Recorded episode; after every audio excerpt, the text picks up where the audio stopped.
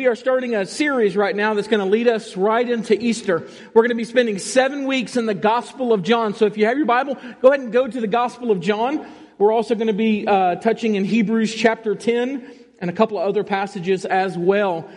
Uh, so we are going to be spending this time in John. And what we're going to do is we're going to focus on seven miracles or the seven signs that Jesus accomplished here on earth. So what's the purpose of John's gospel? Why did John sit down and uh, write this gospel? Well, he has a spare, very specific point. If you went to college uh, or even high school in English, if you were writing a paper, you had to uh, kind of start with a thesis statement. All right, why am I writing this? Well, John has one, and it's actually near the end of the book. So in John chapter twenty, okay, so the second to last chapter, the last two verses in John chapter twenty, verse thirty and thirty-one, John gives us his thesis, his reason for writing this book. In John chapter twenty, verse thirty and thirty-one, John says, "Now Jesus did many other signs." Stop there. John is going to write on seven, actually an eighth sign uh, at the end after he was uh, raised from the dead. But these seven signs from chapters one, uh, really chapter two through eleven have a purpose. He could write a whole lot more, but he, he focuses on these. So it says, "Now Jesus did many other signs in the presence of the disciples, which are not written in this book.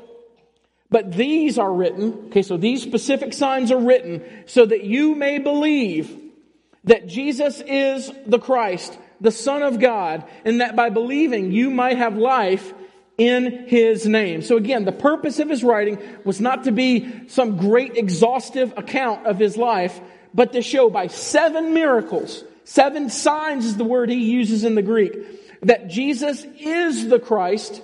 He is the very Son of God, and if you would believe in Him, you would have eternal life with God. That's his reasoning for writing this, okay? And so what I want to do is I want to share in these next few weeks uh, that these signs will accomplish two things.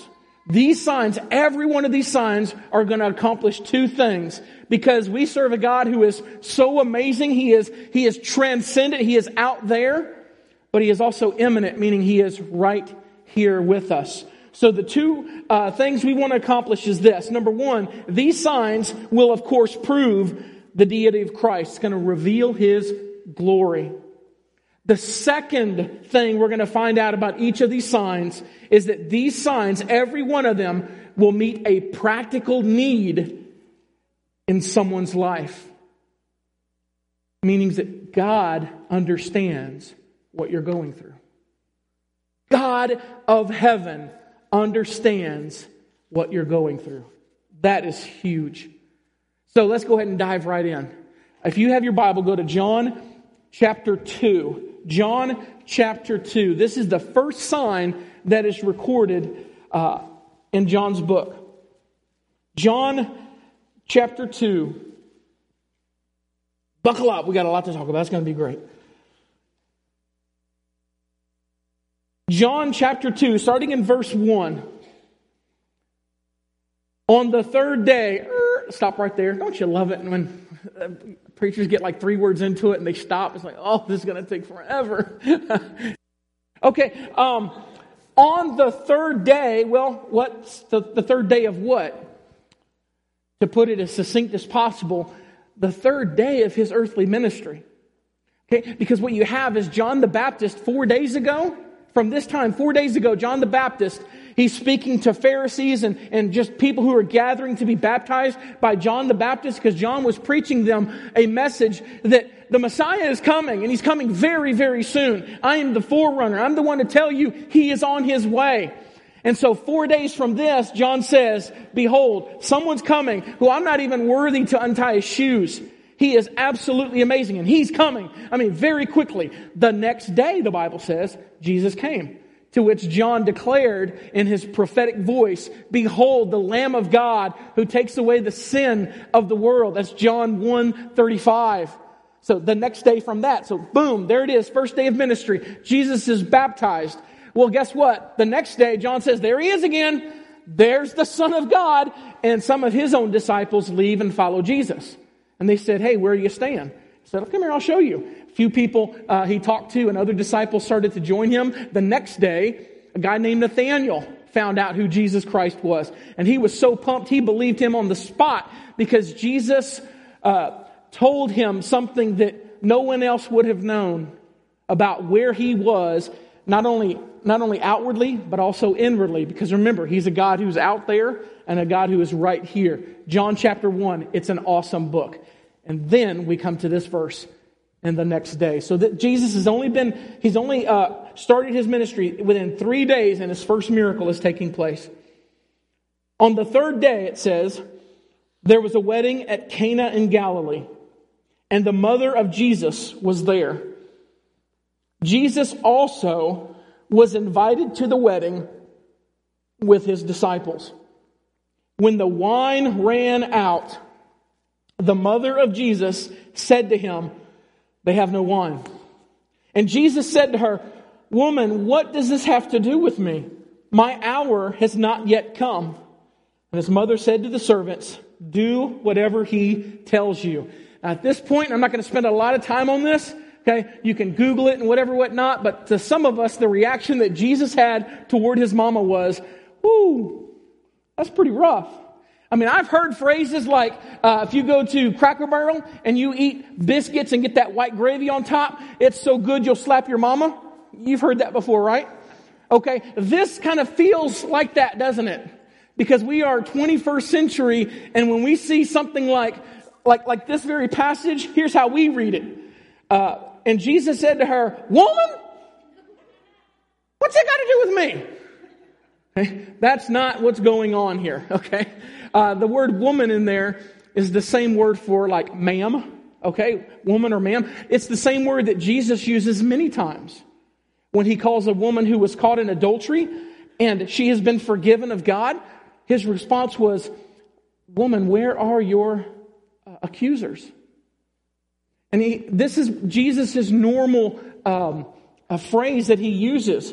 So no, this isn't this isn't an inappropriate phrase, but it is interesting that he doesn't say mommy or Mary. That's interesting. But let's get into a little bit more of that. Woman, what does this have to do with me? My hour has not yet come. His mother said to the servants, do whatever he tells you. Now, I'm going to make an observation.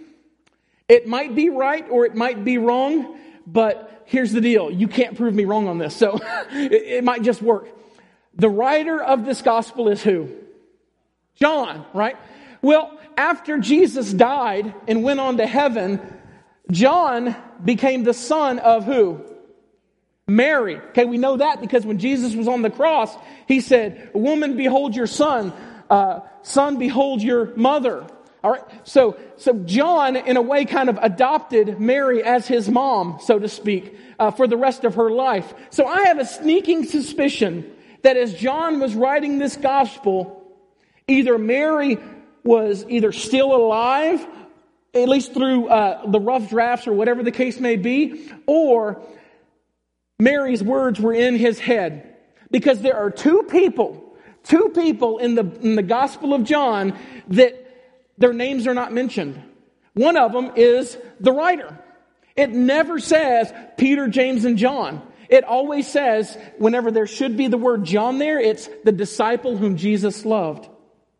Okay, he, he was probably just too humble to actually put his name in his book. Or he just wanted to identify himself as, listen, you don't need to know me. All you need to know is that Jesus loves me. And the second name is Mary. Her name is not in this book. It's only the mother of Jesus. So you've got some great humility here. And if that's the case, if Mary was even a part of this, we know that what's about to be said is the word of God and it's not offensive to Mary. Right? So with that said, why did Jesus respond to her the way that he did? I believe, and I know that I, I, I believe this from the answer that Mary gives, Mary was not asking Jesus for a favor as much as she was trying to be a mother telling her son what to do. But you see what happened three days ago. What happened three days ago? You know this. Jesus, he was baptized and started his ministry. Absolutely. All right. Jesus was baptized and started his ministry. So a new relationship had taken place between him and his mother.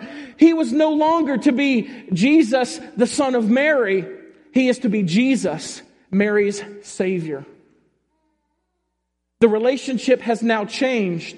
So when Mary, who may have been part of the planning of this wedding, by the way, when she realized that the wine was running low, she went to Jesus and probably said, Jesus, you are a miracle worker. Do your stuff. To which he said, you're coming to me wrong.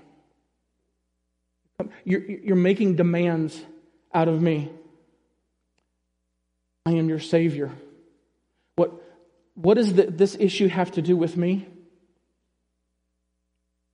And at that point, you'd think Jesus would just walk away, but he doesn't. He actually uh, does change water into wine. We'll get into that in a moment. And I believe Mary knew exactly what he was talking about, because listen to her response. When Jesus said, what does this have to do with me? My hour has not yet come. Okay, it's not time for me to reveal everything to all the people. It's not time for me to go to the cross yet. I've got work to do. Listen to what his mom said. His mother said to the servants, do whatever he tells you. So at that point, her whole perspective changed. Oh my, you're not, you're not just a son that I can tell what to do on a whim. You are my master, and whatever you say, the answer is yes. Everything changed. So I don't have much more time to get into that. Let's, let's move on. Jesus' mother said to the servants, do whatever he tells you. Here it comes. Now there were six stone water jars there for the Jewish rites of purification, each holding twenty or thirty gallons. Jesus said to the servants, fill the jars with water, and they filled them up to the brim. And he said to them, now draw some out and take it to the master of the feast. So they took it. When the master of the feast tasted the water, now become wine, and did not know where it came from, though the servants who had drawn the water knew, the master of the feast called the bridegroom and said to him, everyone serves good wine first, and then when the people have drunk freely, well, then the poor wine. But you have kept the good wine until now. This is the first of his signs that Jesus did at Cana in Galilee and manifested his glory. Listen to this. The disciples believed in him. This sign had a great purpose. It was to manifest his glory. It was to be an undeniable proof of the Godhood, of the deity of Jesus Christ. So how did this sign prove Jesus was God? How did this sign do that? Well, number one, this sign proved that Jesus has authority over all of creation. Let me ask you a question. And look in the verses to find this, okay? How full were the water jars filled with water? How full were they? To the brim, right? And that what verse seven says? They filled it with, they filled them up to the brim. Here's what this tells me.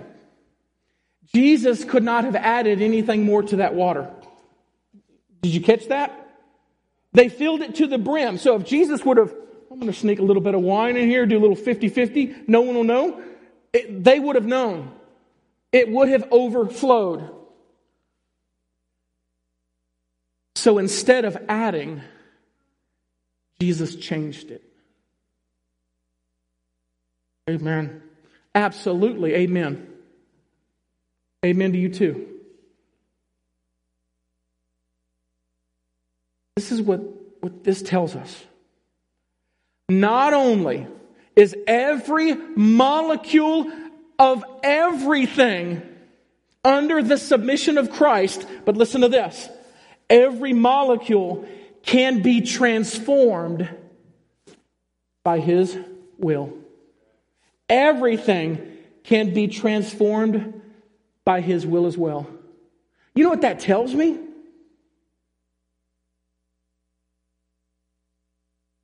God is so powerful. he could turn cancer into fat cells. He can do that. Amen. Praise God. He can do that. He can turn darkness into light. He could, he could also turn light into darkness. When we get to the cross, we see that.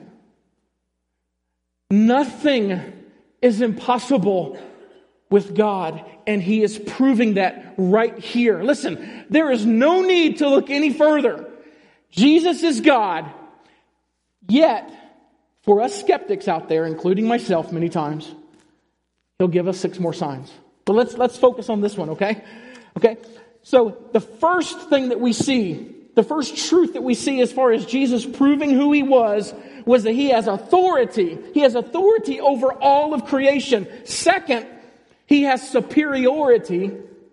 He's top over the Old Testament law. Now, how in the world do you get that from this passage? I am so glad you asked. I really am. That really helps me, the dialogue we have together. It's awesome. Listen, the superiority of the Old Testament law is seen from John chapter two, verse six and seven, and verse ten. Listen to what has taken place. Okay, Jesus said, get the jars. And listen, there were six stone water jars there. For what? For the Jewish rites of purification. Each of these held between twenty or thirty gallons. And Jesus said to the servants, fill the jars with water. So what we have in this passage, we have a, a an item that is to be used for the, for the keeping of the Old Testament law. It, it is a water jug that people would put their hands, their feet, their body into, in order to somehow, some way, be able to stand before God in a temple. It was rough stuff. But that's what it was there for. And they filled that jar, that very thing that symbolized the Old Testament, they filled it with water. That's not it. Look at verse ten. The master of the ceremony who gets this wine that was in those ceremonial uh, jars, he takes that wine and he drinks it and he says this, listen, everyone serves the good wine first. Everyone does. But when people have drunk freely, then the poor comes. Listen, but you have kept the good wine until now. Here's what he just said. The first you gave me was not good enough. What you're giving to me now is superior. Better. Let's unpack that. Let's unpack that. Jesus, in this story, uses a symbol of the Old Testament purification law, a law that could not be quenched by you and I alone. And Jesus took that very symbol and made it drinkable. No, He made it enjoyable. Look at John one seventeen, uh, the, the chapter just before that. This is, this is the heart of God in this book. Okay, showing the superiority of Christ over, over anything and all things, specifically the Old Testament. In, in John one seventeen, listen to this. For the law was given through Moses. What does the law bring? The law, it's, it's, I'll get to what it, what it fully means, but it, it brings fear. It brings guilt. That's the best Moses could give us. So the law was given through Moses, but grace and truth came through Christ. It came through Jesus Christ. Grace and truth brings, brings satisfaction. It brings joy. That's what Christ brings to us. So I want to be very clear here. The law, the Old Testament, is wonderful for its purpose. It is to display the holiness of God, and it also displays our inability to reach holiness alone. Not possible. The law is perfect, yet it's insufficient to save those who cannot keep the law. Let me ask you a question. Have you kept the law of God perfectly? Have you ever lied, stealed, uh, cheated? Have you ever uh, looked at somebody inappropriately? Have you uh, covet, coveted, uh, desired things that, that you should not have? If you are keeping the law perfectly from birth, raise your hand.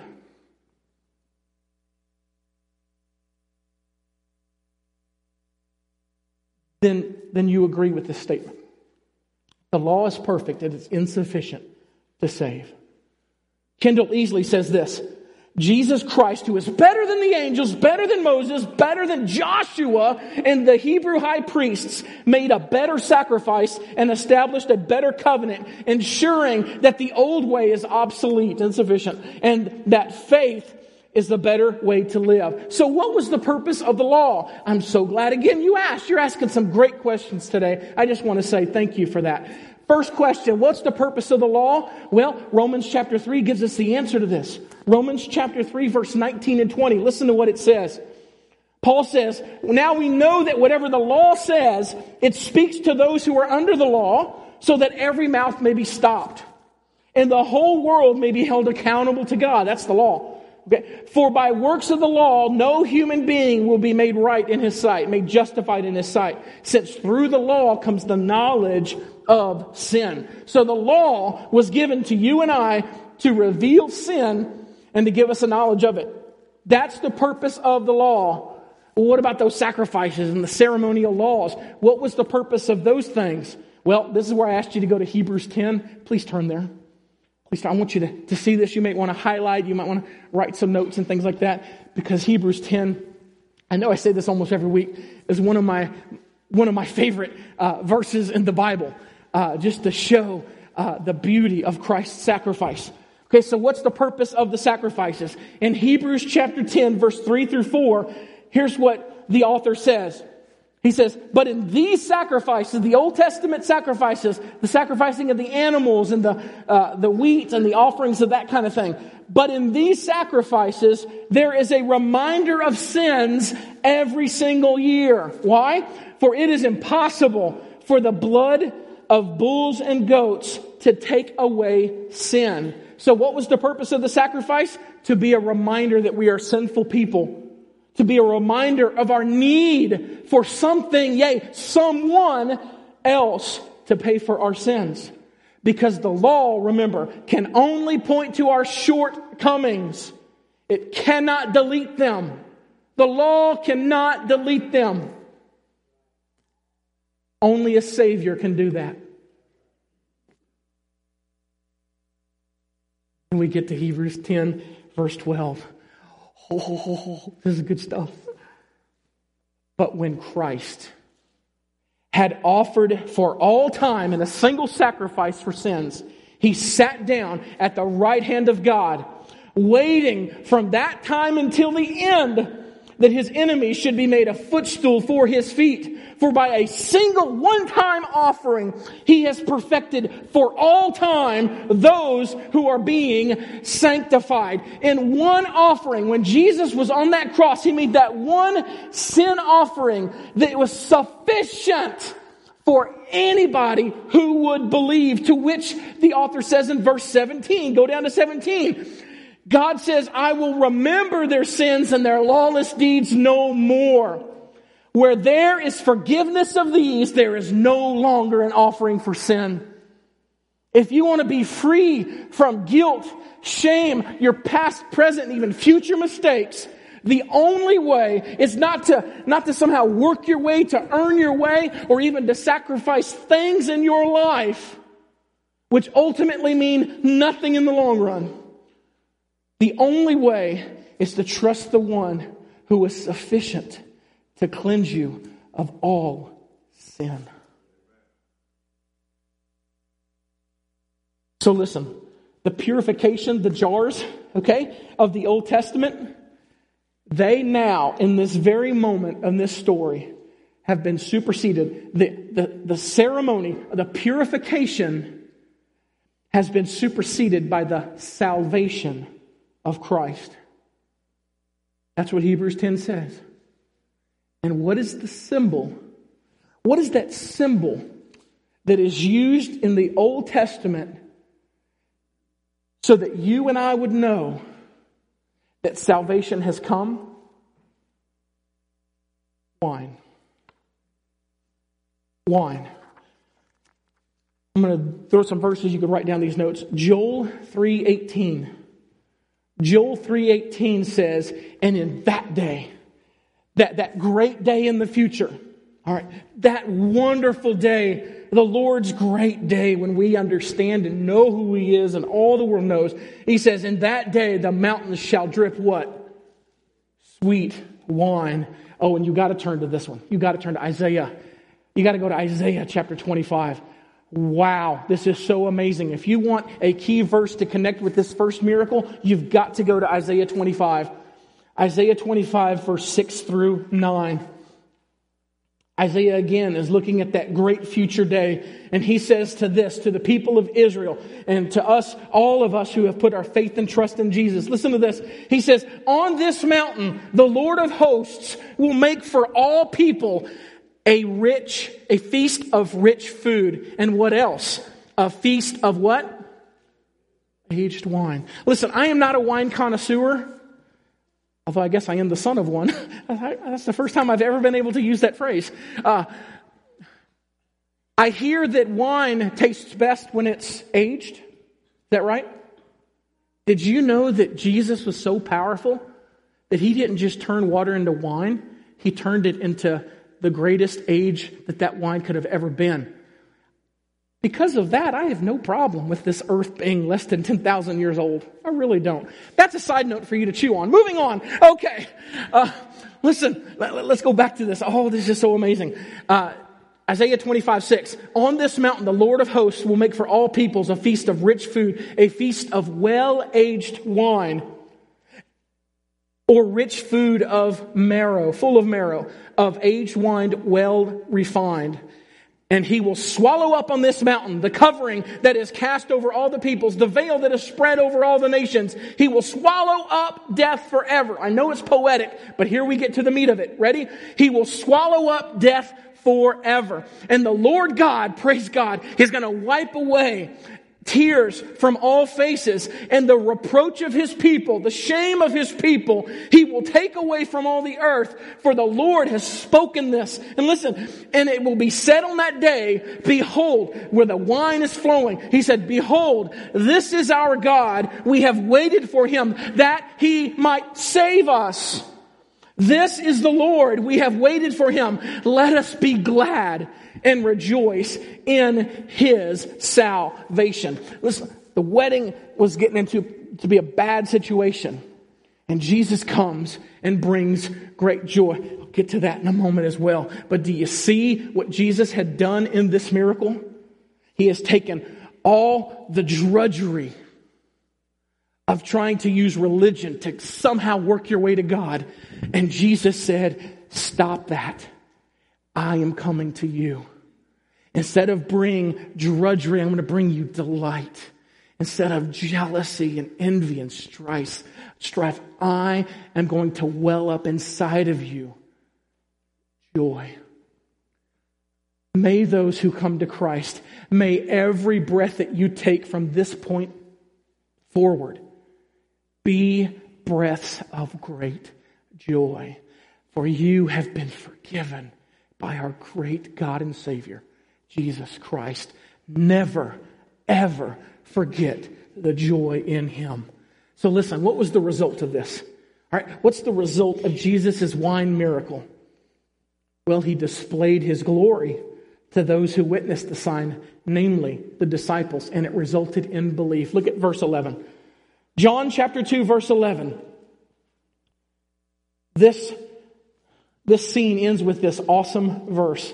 This, the first of His signs, Jesus did at Cana in Galilee and manifested His glory, made His glory known, made His glory seen. People can, can, can feel it. They can, they can be there. They can witness what? His great glory. And listen to what happens. And His disciples believed in Him. So you had a group of about five or so disciples at this time that He called in, in chapter one. They're with Jesus. And now they're like, man, this guy's a great teacher. Wow, this guy is like the anointed one. He's going to be the Messiah. Is he going to be the one to get us out of uh, the prison of Roman rule? But at this point, something changes. Folks, we're dealing with God here. This is insane. So the, the, his core group You'll see how this core extends after every sign. But right now, the core group didn't just follow Jesus because he was a good speaker anymore. From this point on, they knew who they were dealing with. They knew who they were following. They knew. They knew. They knew.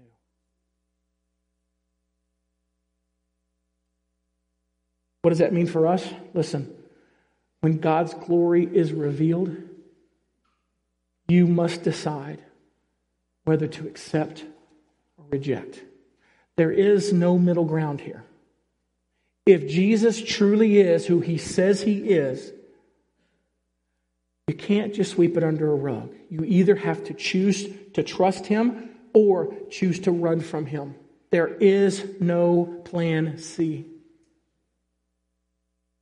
I told you the miracles does not just uh, point to the fact that he is deity, he is God, which it clearly shows here, right? Amen? It really shows that Jesus is the Son of God. But I said, secondly, it shows that, that he meets a practical need. So let's go to, let's go, let's kind of go back to the story, all right? Back to the story in John two. What event is taking place in this, in this uh, setting? You know it. A wedding, right? A wedding. A beautiful, wonderful wedding where a couple is supposed to be experiencing great joy. It is to be a community celebration.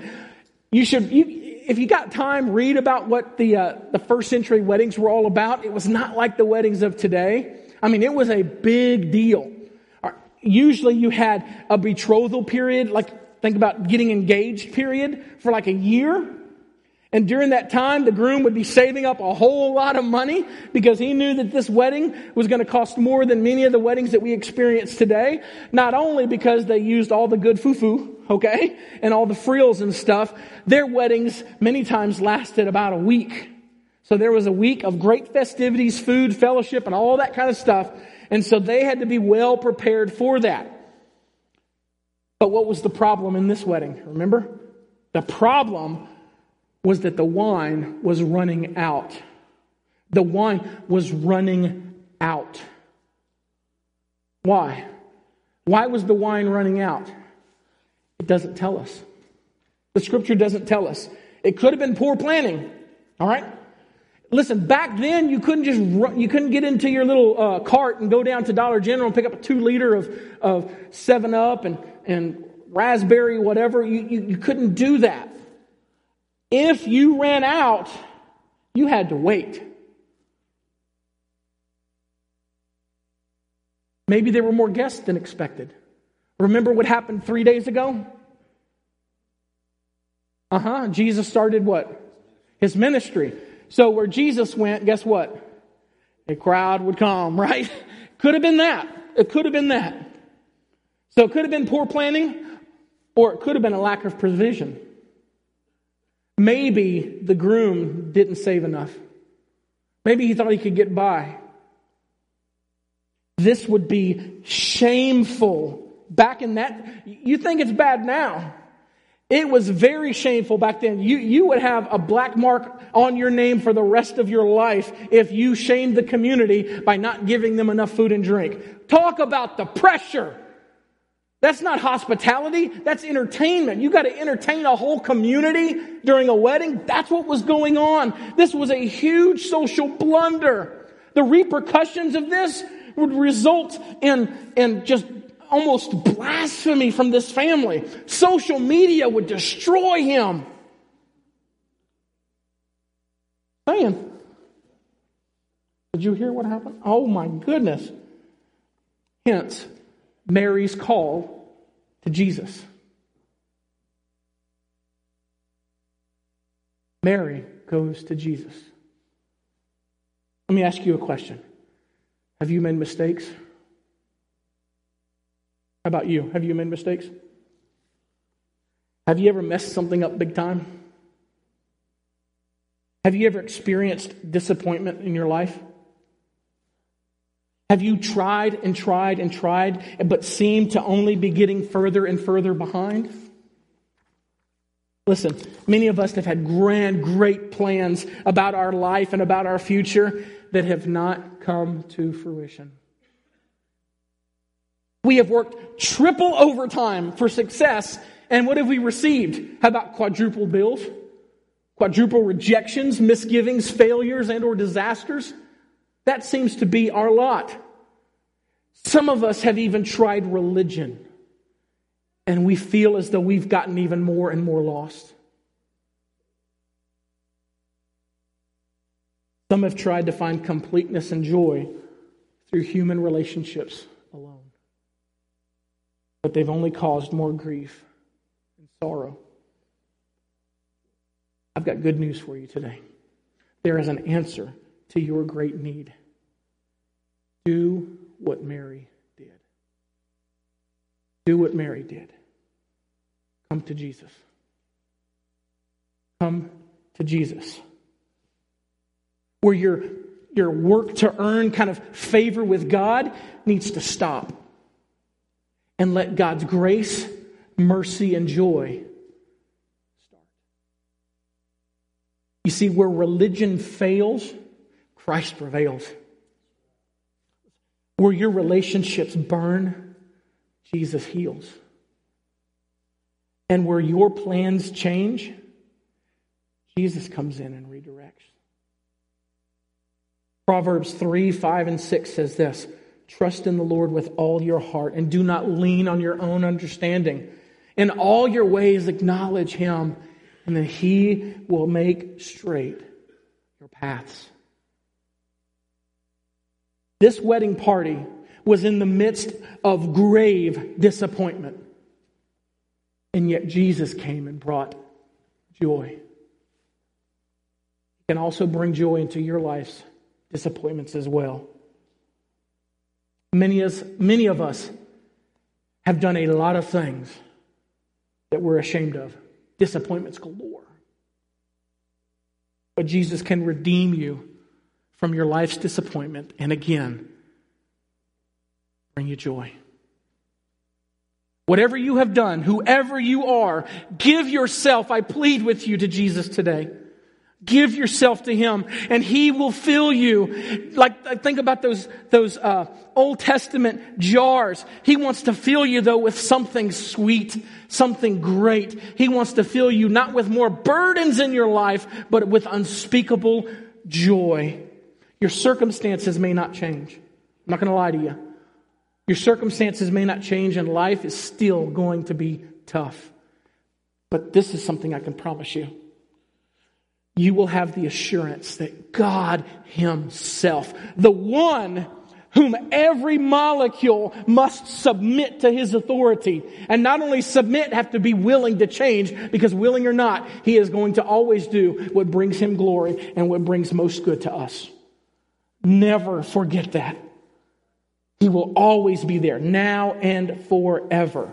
And He's going to bring you, if you truly trust in Him, He is going to bring you a joy that nothing else can take away. So my plea to you, come to Jesus. Father God, thank you so much for this awesome story about a wedding. Knowing, Lord, that, that the beginning of, of creation of man and woman begins with a wedding.